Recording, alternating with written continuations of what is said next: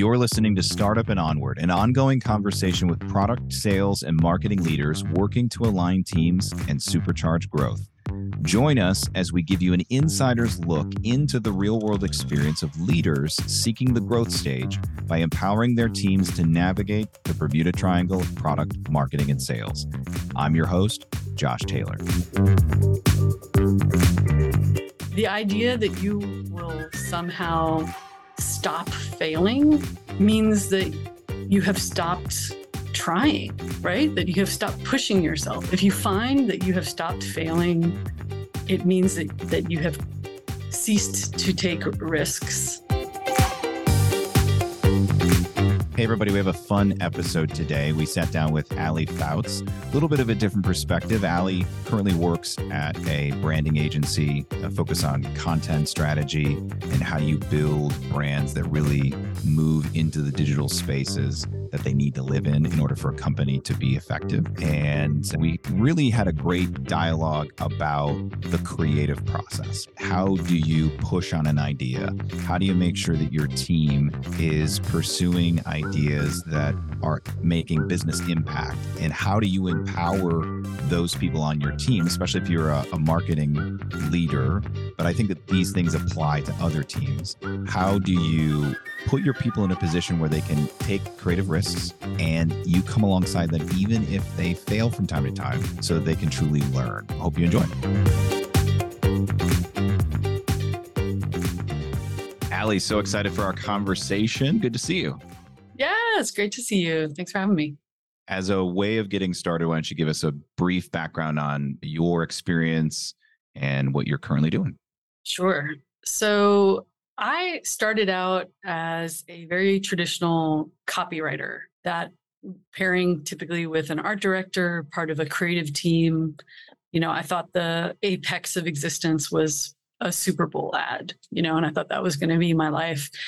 And right out of school, my art director partner and I started a business, like an ad boutique it's a nice way of saying extremely small creative services agency. Yeah. And we did that for for a couple years and and then I shifted gears and decided that I was thinking about becoming a lawyer, which would have been a waking death for me. But luckily, I actually worked at a law firm for a little while, and that became apparent very quickly that I didn't want to squint at code not not computer code but legislative code all day where being creative also means going to jail possibly in the, the legal profession. So then i worked in a nonprofit for a little while but then i jumped back into the agency world at a digital agency and kind of either benefited or polluted it with the ad agency point of view of well look you should put designer and a writer together and they pair to do creative services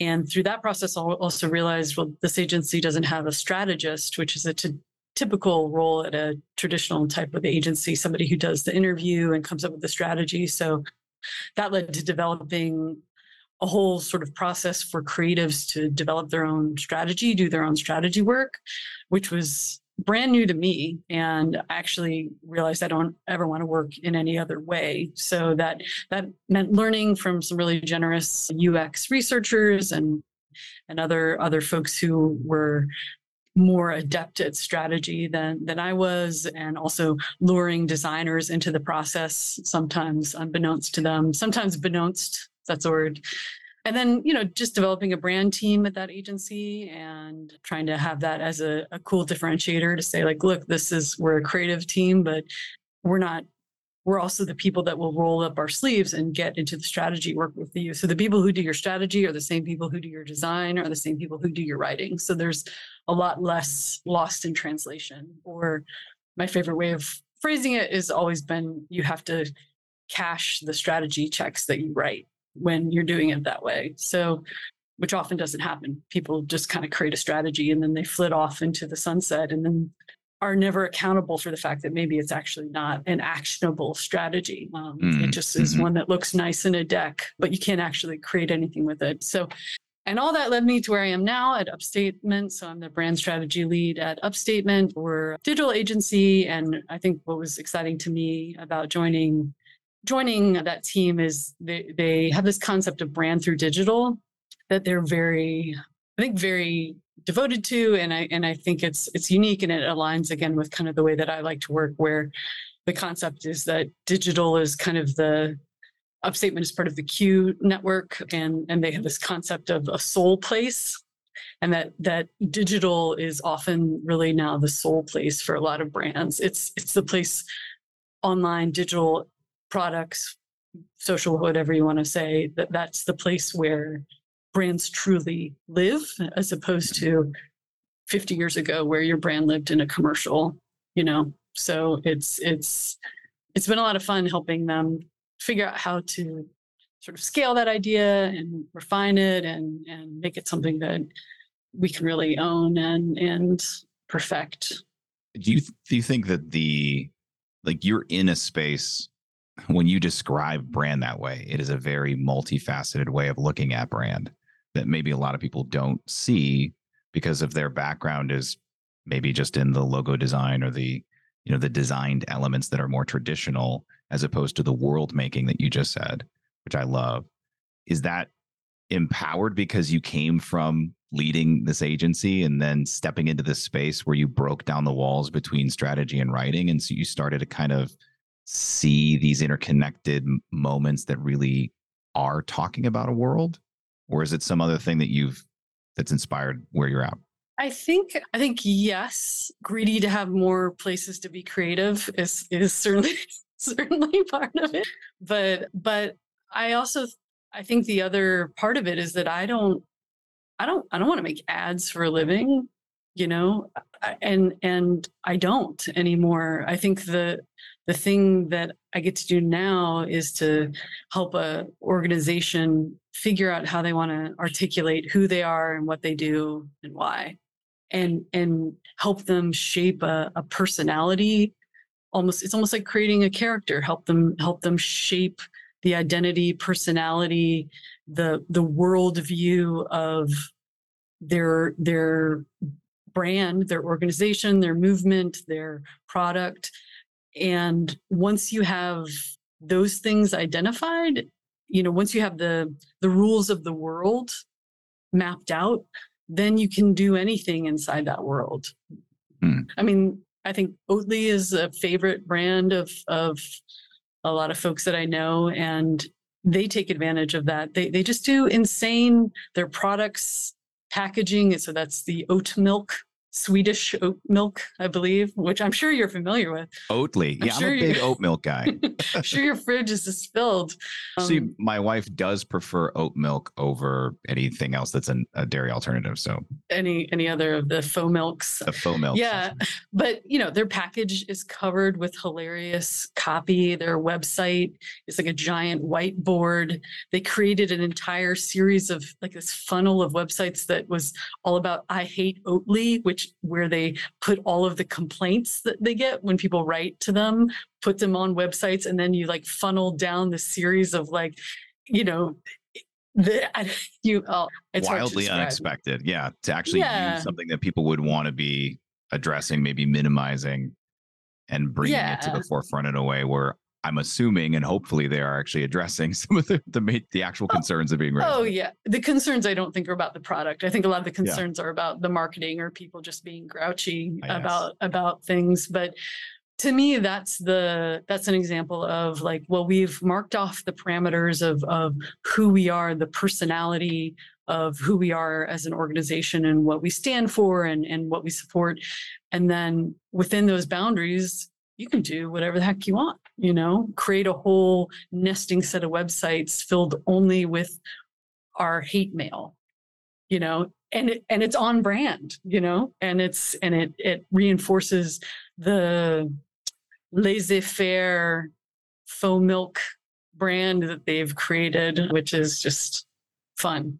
Do you think that most companies, well, maybe I can't say most companies, but do you think that there's a challenge oftentimes with leaders at companies where they're afraid of personality? They're afraid of their company having something that is unique and of it to itself, that it sure. stands out, that there's almost, they see the risk to that, they don't see the benefits to that?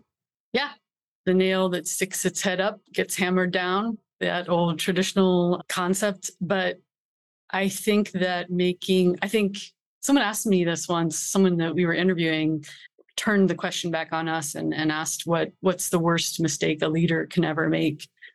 And immediately this just bubbled up from from my soul place and, it, it was just fear-based decision making is mm. the worst mistake any leader can ever make and i think i guess it sound maybe it sounds kind of pithy to say that but it's everywhere and i and i think that figuring out how to manage fear of failure and inoculate yourself against it, which usually means going through a massive fail. Uh, there's yep. no vaccine. You really just have to get hit with the live virus, you know, and yeah. and hopefully you survive.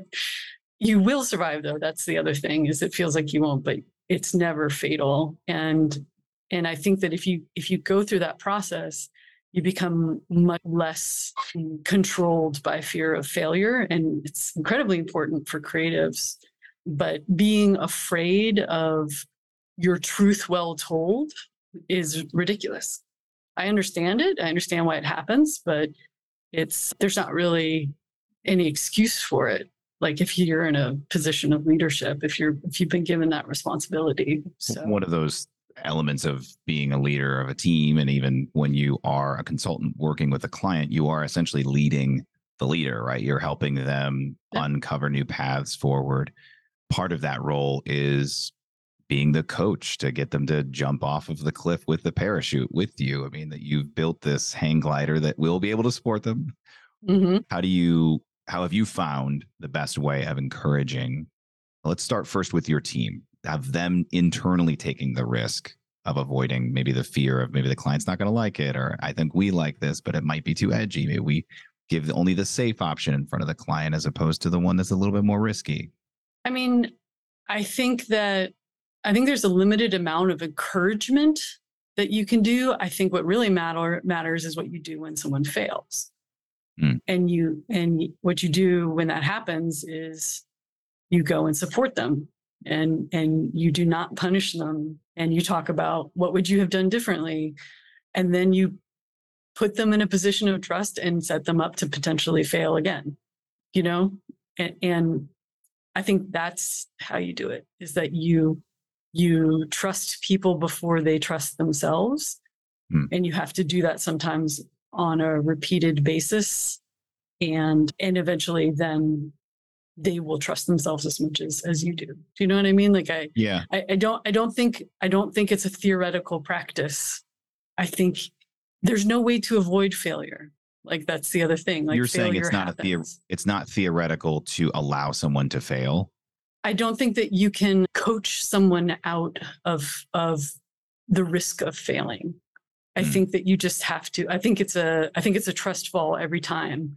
And the way that you help create a team that doesn't make fear based decisions is by letting them fail and not letting that impact the way that you treat them or impact the amount of trust that you give them you know? Like i i, I think that i mean this is all within a reasonable assessment of whether someone is truly giving it their best whether they're following feedback whether they're genuinely attempting things that made sense to try and then they just simply didn't work. You know what i mean? Like well, somebody who's just like a loose question. cannon yeah like how do you define failure? Because i mean failure could be a lot of different things to different leaders. Yeah. I mean mine is through a creative services lens. So to me failure is you you pitched an idea and your client partner wouldn't go for it or you pitched a really boring, safe, ineffective idea and they did go for it. Well, that's interesting. Um, so it, so you're saying that even internally, if there's a scenario where you pitch the safe idea and that's chosen, an internal team may still see that as a failure. I mean, ideally, safe ideas are not pitched. Ideas that are so safe that they are a disservice to your client should not see the light of day. That doesn't mean that a that an idea that is that is innovative enough to, to feel like a risk, but to also carry that same reward, cannot be savaged in a meeting and turned into something that no longer is stripped of its innovation and, and, and is now a bland, what is that? I saw a word, a, a, a bromide. One of the words the Brits have cut for themselves, like whilst bromides. it's apparently like sedating. It's a type of salt. Anyway, it, it, if it has been bromide I'm not using it the right a way. great idea they... being bromided. I'll have to yeah, exactly. see how I can work that into my lexicon. But when yeah, that happens, exactly. Ally, when that happens, either way, whether it's a an, an, idea that you tried to pitch and the client didn't choose it, or you allowed something to be either the safe option or something that was not in the service of the client partner's end goals what's been your effective way that you found to come alongside someone and to provide that feedback because it's a raw moment right they, they probably recognize that they've dropped the ball maybe you're in a situation Aha. where they don't recognize that they dropped the ball and you have to bring the facts so but ahead. i think that's the thing i don't think it's dropping the ball like ah, i think.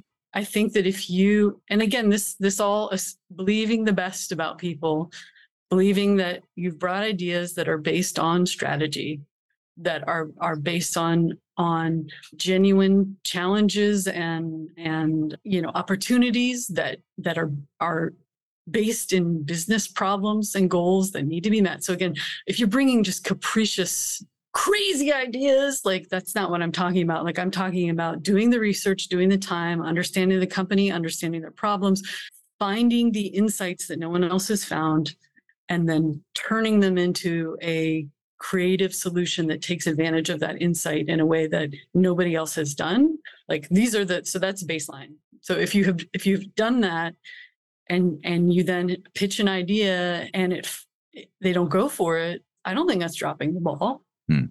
well said. That's not dropping the ball. That's life. Get up. Do it again. Find a way to salvage it. That's sometimes there isn't a way to salvage it but you know it, it's failure is not fatal. I think that's a, that's an old churchill quote i think right? Like something about success isn't permanent failure isn't fatal. It's just it happens you know? And you have to just yeah. keep going. It, there's How, no, it's a really good thought. And I mean, I think even in the sports analogy, if like you did drop a ball, it's not me. the end of the world, I right? I know. I know. Sports ball. yes, I am aware that balls are held and then sometimes dropped. And that is sometimes not ideal. We will we will line up all of our analogies and we'll just cross off the ones that are so egregious. Failed yes. to connect. No, sorry. Failed to connect analogy. but that it's it's also not like a you are a failure it's just that this moment is something that didn't necessarily go the way that we had intended. And what you, I think, yeah. hearing you say is that is an important moment, but it needs to be there needs to be an additional element of the leader coming alongside that person and to uh, provide feedback. I'm assuming you're not just saying, "Hey, have the failure moment," or however we're going to describe it, and then they're just going to self-ascribe what needs to change this is a funny thing that the whole fail fast thing that has become vile in its overuse. It's so funny because I think so often that's interpreted as let's get the failing over with. And I had a moment, the Creativity Inc., which is, of course, Apple's not a perfect, Pixar's not a perfect company, but there's a lot of interesting thoughts in there about creative leadership. Yeah.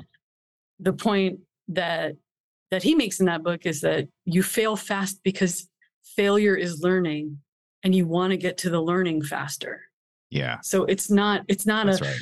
holding your breath just so you can get through it and then just, you know, smooth sailing, which is I feel like how startup world has interpreted it. It's it's I run towards failure because that is how I learn. And so and then I run towards it again because every time I fail, I learn. Do you think and, that there's a, a mindset shift that needs to happen then because people are so focused on getting the mistakes out of the way as though they're going to quote unquote arrive at this traction moment and then past that moment there isn't as much failure? Oh yeah. The idea that you will somehow stop failing means that you have stopped trying, right? That you have stopped pushing yourself. If you find that you have stopped failing, it means that, that you have ceased to take risks almost always. I feel less, I feel less than I used to because I often can see it coming or move move quickly enough to avoid it or I have failed so many times that I now know how to avoid all those failures. But I think that was I don't know how many staffing changes of Netflix ago it was, but someone who worked there at some point in some position of leadership. this is a great quote. It's going to be a long byline. Someone who eventually or previously worked at Netflix at some period of time said. Maybe. No, it, it was definitely them. He made a point where he said that we should be canceling more shows. The fact that we're not hmm. canceling shows is not something to be proud of. The fact that we're not canceling shows means that we're not taking risks. Hmm. This could be prior to financial challenges that again yeah. make that argument more difficult. You could make the argument that that means even more seriously that you should be innovating and taking risks. But well, I think there's a strong argument to be made that when you are afraid of failure, you tend to keep things around that should have been killed as ideas or business lines or endeavors because you essentially are trying to insulate your ego or insulate the brand's ego. We can't be seen as not being successful. And if we kill this idea, well, we just killed another idea six months ago. And if we kill this one, it's going to seem like a trend. Yeah. And so it's much worth the cost to just keep yeah. it floating, which is foolish. Yeah. I mean, I was thinking about our conversation, you know, prepping to try and sound smart. And I was thinking about, I mean, a lot of this for me comes out of you know I, I, mentioned like right out of right out of school started a business and after you know putting everything into that like all my heart and soul my little 23 year old heart and soul just like i just i burned out i would say i, I just burned out creatively hmm. and mm. that was part of me stepping away from that part of thinking well who else is going to pay me to make words but lawyers will pay me to make words. They they they seem to, you know, very loquacious. interested in that. Yeah. But that felt like a huge failure to me that I thought I was never going to recover from. That mm. was my inoculation with the live virus. And and I don't I don't want to pretend like that wasn't a years long recovery because it was. It took like years for me to to even think about maybe I want to start agency work again yeah. But that process then you you rise from the dead and you realize, well, I can't be killed again. That's right. I have you know immunity. yeah. And it's and it's Bring it's it amazing. It's a it's an amazing you said something feeling. earlier you said something earlier and i don't want i'm sorry to cut you off but you, you, when you're in that environment of being in the boutique agency and you started it so you, you're this hybrid mind right you're you're being the creative that's delivering the work you're selling the work you're you're talking about you know everything that comes with a small business you weren't just inoculated on learning and failure you were inoculated on how to look into all aspects of what makes a business run. And that seems to be something that you've brought with you into the way that you approach creative work. And you even were talking about this earlier on that this hybrid strategy being the writers being involved in the design that there's there's not just a clear siloed i hand it off like a baton but that mm. we're working as a unit all the way through because we need to solve business problems we actually yeah. need to get the company to where they need to go what have you found has been transformative to the teams that you work with when you bring that mindset to the table to think about the structure of the business, to dig a little deeper? Mm-hmm. Yeah. I think that there's, I think that, as you know, when you run your own business, everything is your responsibility and no one else is going to take care of it. And if you don't take care of it, it will not get taken care of. And so yep. this creates a sort of 360 degree scanning tick uh, that is important and helpful for the business. I found it like detrimental to my creative process. I think at times where uh, because I, it was hard. I think I just found a hard. I found it hard to make room for that creative space where you don't need to worry about anything except for this problem that you're trying to solve and true yeah. There's a there's a data overload because you're not just looking at it to be aware of it you actually have to deal with it. Yeah exactly versus how do we pay the electric bill right. this month? That sort of eh, you know that that sort of not not like the home electric bill like the office electric bill you know what i mean? Things like that well, so the, the, reason i ask is because like the, there are maybe not too many people who would be listening to this podcast that work at an agency, but there are a mm-hmm. lot of people that will be working in a marketing department, which is basically mm-hmm. an internal agency to the company that they work for. And oftentimes, what I've found is that those marketing teams can be insulated from the needs of the broader business, that they're trying yeah. to solve kind of in their own silo. And how have you come alongside those teams and even internal teams? Because maybe when you joined your team at Upstatement, that mindset wasn't there. And you're coming alongside young designers and copywriters and, and getting them to say, ask questions about how they're making money, ask questions about what is the retention of their clients or mm-hmm. things along those lines. Yeah. Yeah. I mean, I, I think the connection to me is the the the ethos that everything is my problem or everything is allowed to be my problem. Mm, you know? Like yeah. And and that if you think that way and that that sort of comes from being trained of mm-hmm. everything really was your problem but then when you then step into an environment where technically maybe officially not everything is your problem you know maybe you're not on the sales team maybe you're not on the customer service team but if you exist with the mindset of like well no everything is my problem because i am interconnected to everything that's happening here you have permission to stick your nose in to mm. areas that you think could be done in a way that could be better. You know, there's no reason to not wander down the office and ask someone about what they're doing. And if you have ideas, offer to make their life easier. Don't offer to tell them how they should do their job. Offer to make their life easier by taking on some of their work because you think maybe you wanted to try doing something a different way you know i mean for for me that you know once i jumped back into agency life it was we called it work lurking I think that was one of one of our a woman who's incredibly you say work talented. lurking? Work lurking, work lurking, and it meant it meant going into the business development, the sales office, with your laptop and sitting in a chair in that office doing your work, just waiting to hear if anything interesting came over the ether. Could have been super annoying for the sales team, but it wasn't because work lurking no, meant I like I it. Am, it's harder to do in a remote environment, but it is. It is, but you can you can work lurk in a Slack channel very easily. You can work lurk if if if a if any type of if there is documentation anywhere of where leads are coming in or where customer service complaints yep. are Sale, coming in. Yeah, that's huge. You can lurk in any of those places. I love that. And and the the key is be helpful. help people. Offer to help. That is the point of work lurking, not to criticize or to suggest that other people should be working differently. You are there as human sacrifice. You well, you're also there and, to listen, right? And to learn through listening. Cause sometimes it's like, well, what about this? What about this? You're asking all these questions, but it's like, just true. listen, just listen, observe, just exactly. Exactly.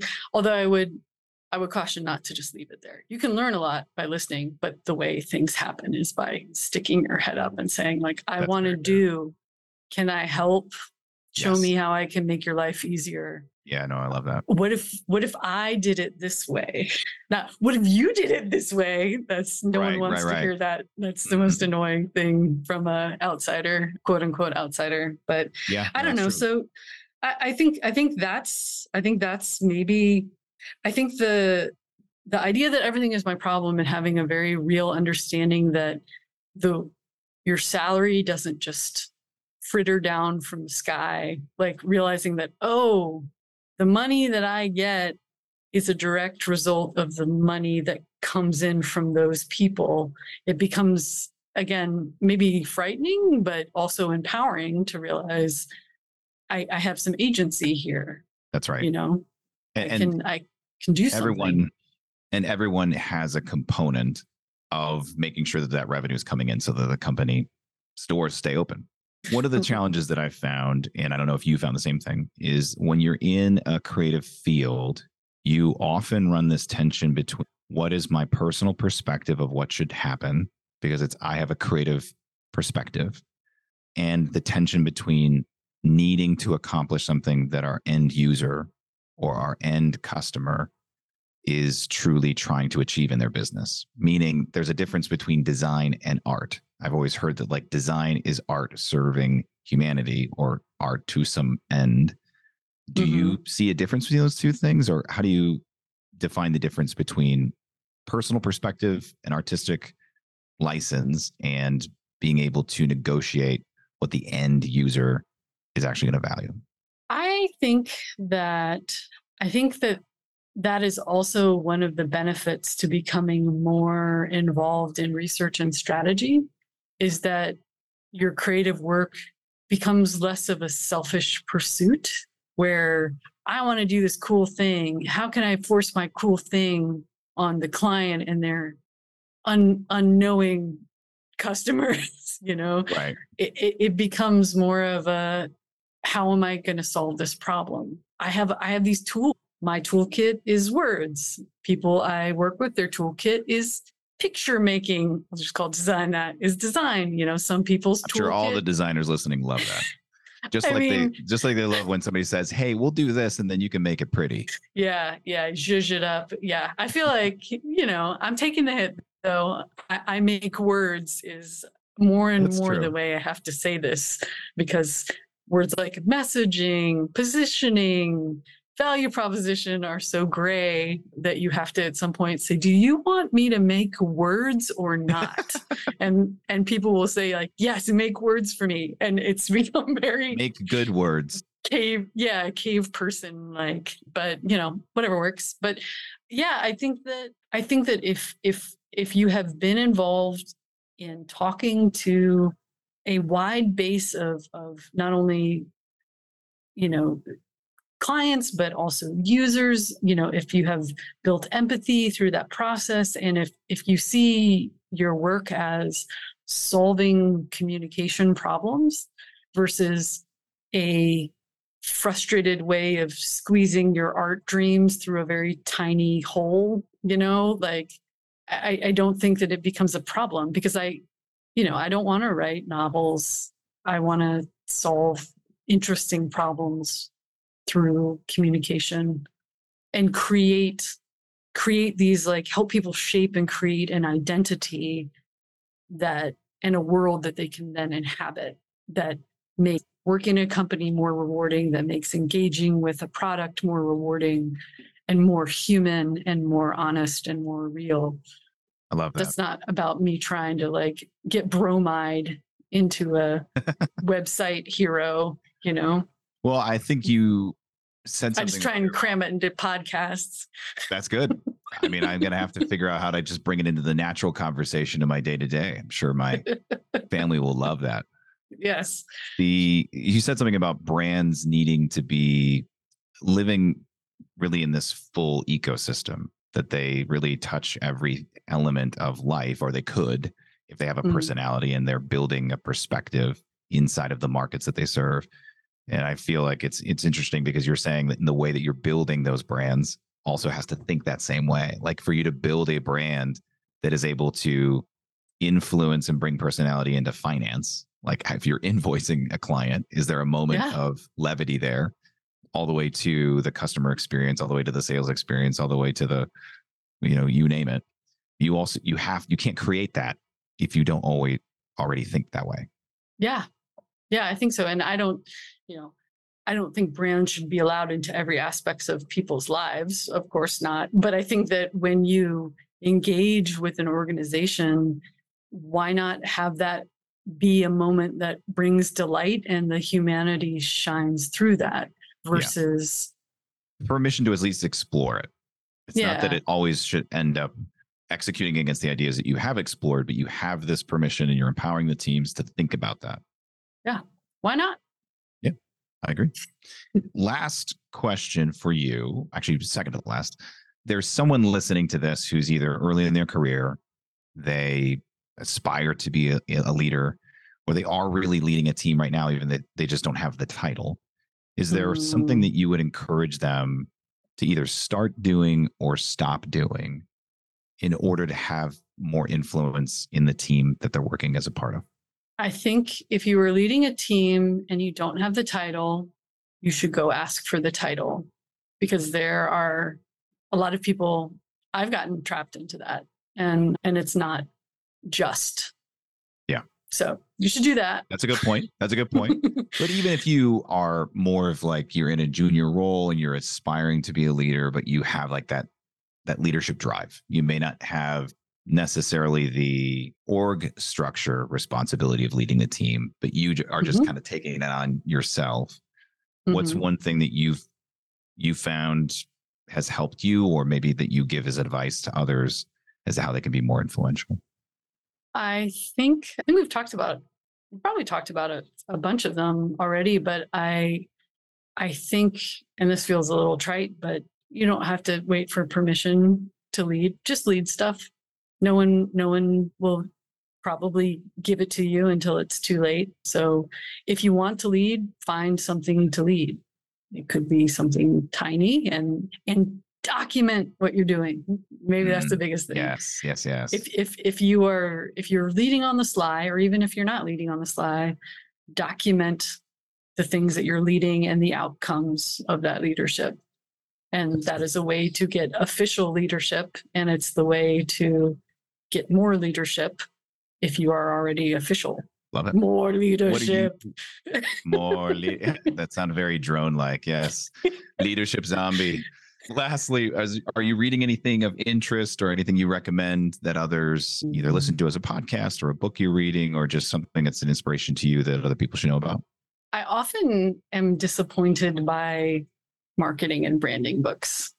If I'm totally honest, I I think, but finding truths about branding and marketing and other things, I think, is actually a really interesting way to learn. For example, the thing that I'm listening to right now that I'm delighted by is Murmurs of Earth. Okay. It is I heard of that. It's a book that's about the gold records on the Voyager.